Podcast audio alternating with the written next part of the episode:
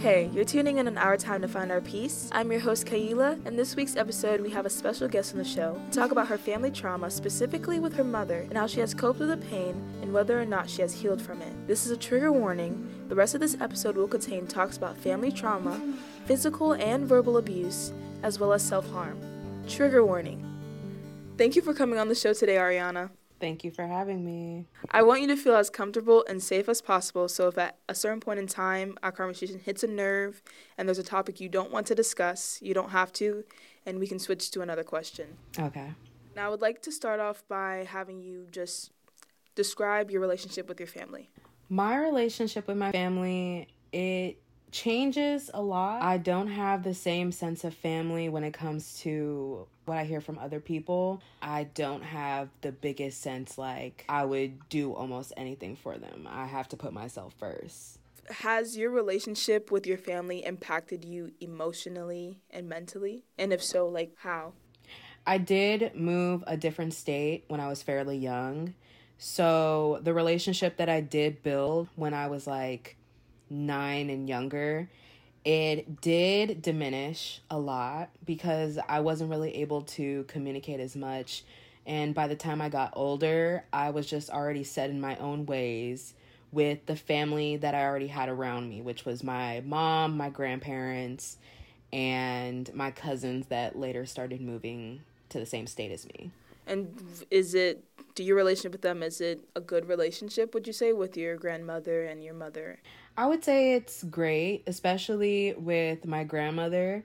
She raised me for majority of my life. So did my mom. Um, when my mom was off to college, mind you, she had me she, when she was young. Um, my grandma took it upon herself to basically raise me.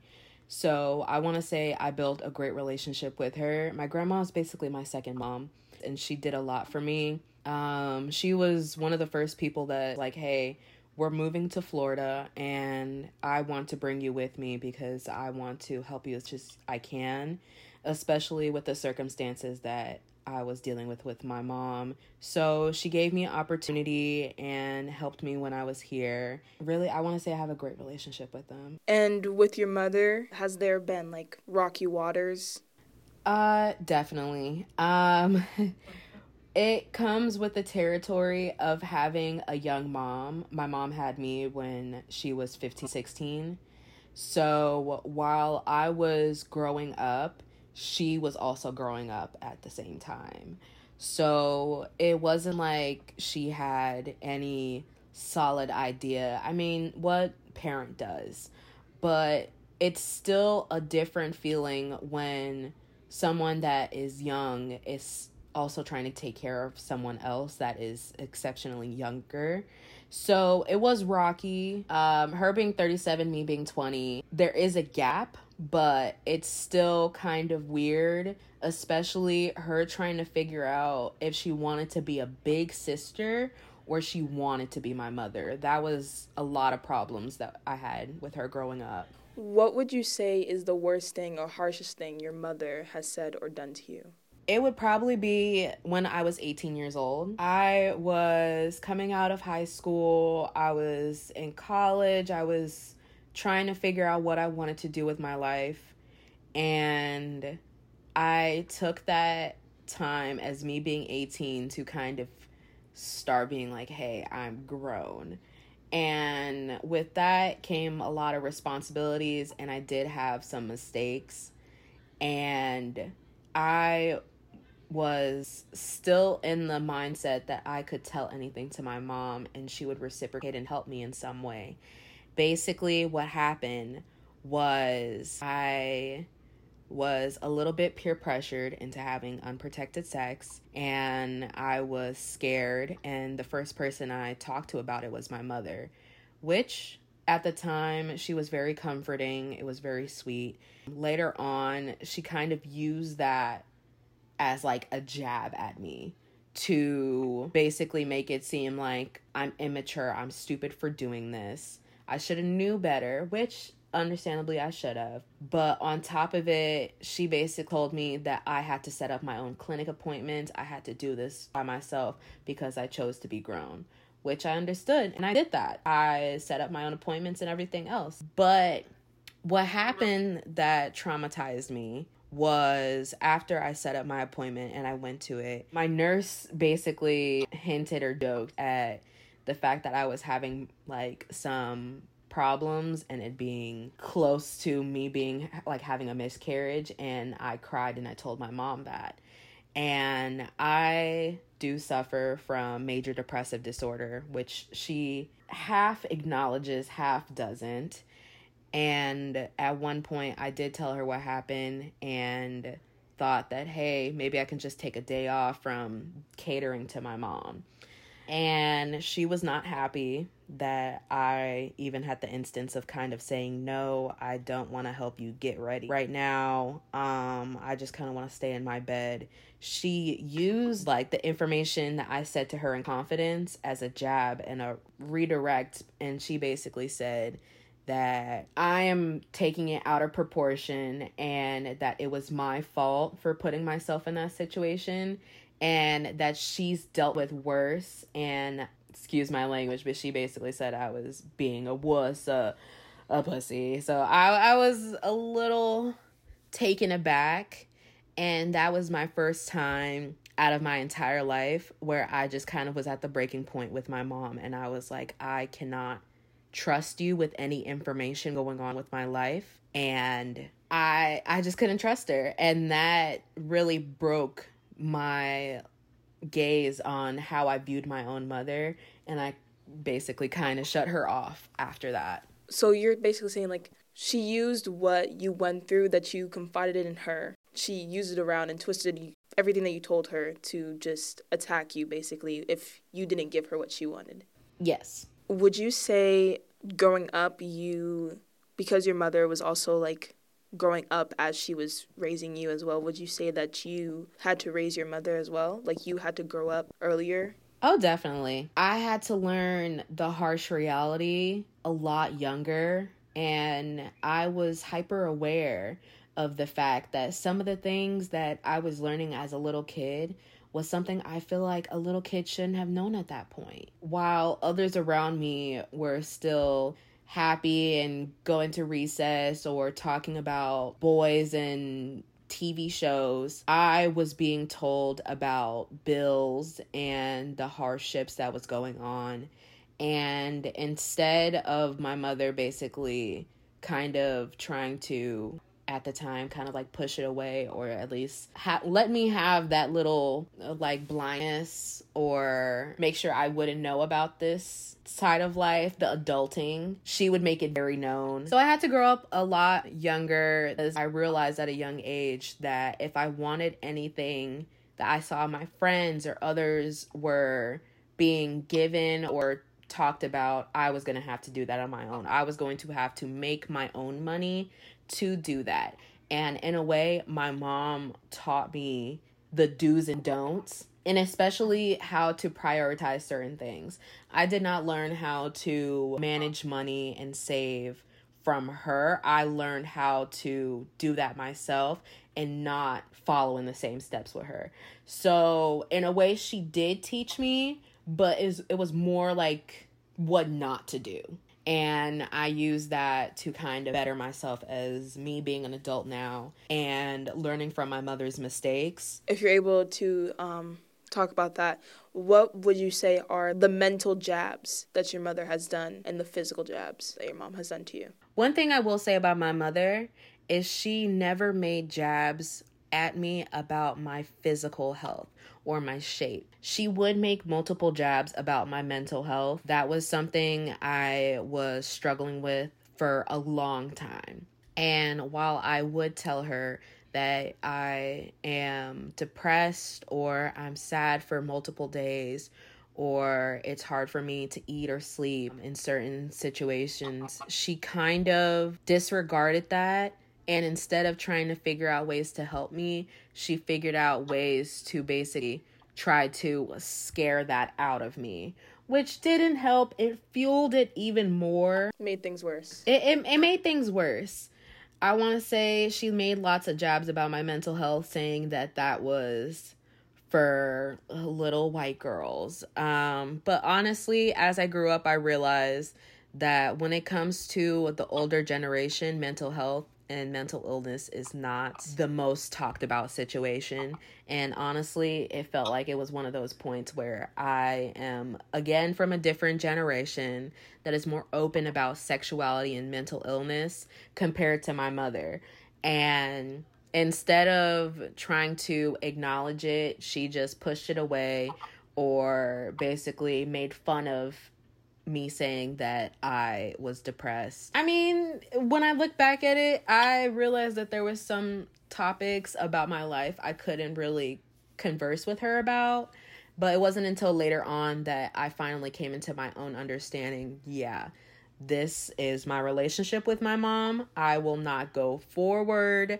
I will not exceed it. I just know I can only tell her certain things and love her from a distance. Even with everything that happened with her, I still have love for her, but I just realized that I have to handle her in increments and handle her in a way where I'm still setting my own boundaries and not letting her and her tantrums or her manipulative um, outbursts, stuff like that. I don't let that get to me now. But when I was younger and I didn't build up this wall, this tough skin to deal with her, it, it was a lot. Because you didn't have the tough skin that you do now how were you handling the pain? How were you handling your feelings? Like what was going through your mind? I want to say back then my emotions were all over the place. I would have my moments where i would cry I would get angry, but I couldn't act on it. So I would just be in my room crying, but I just couldn't act out on my emotions as much. I couldn't really express my emotions. And what she didn't understand is that her words were very hurtful hurtful. And they did cut deep a lot and she wouldn't see me crying in my room. But when she did try to step in my room i pretended like i wasn't crying. I was okay because I knew that was going to go into a whole conversation that I knew from an early age I didn't want to deal with. When did you stop living with your mom? There was in between moments. There was, it's hard to really say because sometimes I was living with her, sometimes I wasn't. When did you stop living with her? The actual staple date of me not living with her was when I was 18 because I got into a big argument with her and I had to leave for my own safety. Would you like to explain that? Um it kind of goes into my last ever real like understanding about my mother. At the time me and her were getting into a lot of disagreements and arguments when I was 18 and I came to the realization about the type of person my mom is, how she was narcissistic, she was very much a bully and I started standing up for myself, which was not a good idea in her eyes, but it was one of the best things I did because I was standing up for myself. However, she is a, firecracker, and if no one is on her side, she blows up. So a lot of stuff led up to the point where I disagreed with her and I verbally disagreed with her on how she treated my cousin. And she took it out on me, and we had a big physical fight. And at the time, she basically was trying to kick me out to go live, not live, but like spend the weekend at my grandmother's. But as the night kept going on and the argument started getting worse, she physically started fighting me and I fought back. And I had to call my grandmother to try and come get me, and I just didn't go home for an entire year. I moved out a couple weeks later when I came to the realization I didn't want to live with my mom anymore. Yeah. And that I emotionally, physically not feel safe while she is coming to her own realization that she was not that much of a good person. And I didn't want to be around that at all for my own safety because that night was probably one of the most terrifying nights, especially when my own mother was actually trying to choke the life out of me. The last time, that was when I officially moved out, and ever since then, I, I, I just wouldn't go back. I have a relationship with her now, but she has a clear understanding that I am never living with her Um, our relationship is love at a distance. Can only take her in increments and I can only do so much of my mother. I guess in a way it was a good thing for both of us to break apart because she moved back to Chicago. I stayed in Florida and I'm continuing to try to navigate my early 20s. And in a way, I feel like for her, she's finally getting time to be her own person. So I feel like it worked out for the both of us, and we're just taking our relationship one day at a time. Yeah. Okay. How did you cope with the pain? What gave you strength to keep fighting and to continue on? Because with everything that happened after you left at 18 and that whole physical thing happened with her while you were staying at your grandmother's, how were you able that whole year cope with the pain and continue fighting and heal and realize that, you know, your mom is your mother? It was very rough. It was not my best time. That was when I was freshly getting to understand that I did have mental illness and that I was in a bad down spiral. I was understanding my relationship with my mother, but I was still completely shocked over the fact that my own mother would physically attack me the way that she did and then continue to say the most heinous thing to the rest of our family members and I it was just attack after attack. My mind slowly started to deteriorate. My emotions were all over the place and and I remember I spent a good four months just, I didn't leave. I gave up going to school. I gave up work. I just, I was fired from work because I just didn't go in anymore. Same with school. It got to the point where I terrified my grandparents because I was in a, a, a scary state where I was having suicidal thoughts. I was very depressed and I was given two options at the time. Either I officially see a therapist or they had to admit me. I had this whole idea about my relationship with my mother that even with all the crazy stuff that was going on that she would never do that and to just in real time see that break in my heart and in my mind it broke a big part of me. A mom is supposed to protect and make you feel safe and be there for you. And at that point in time, it, it did not feel like that for you anymore. No.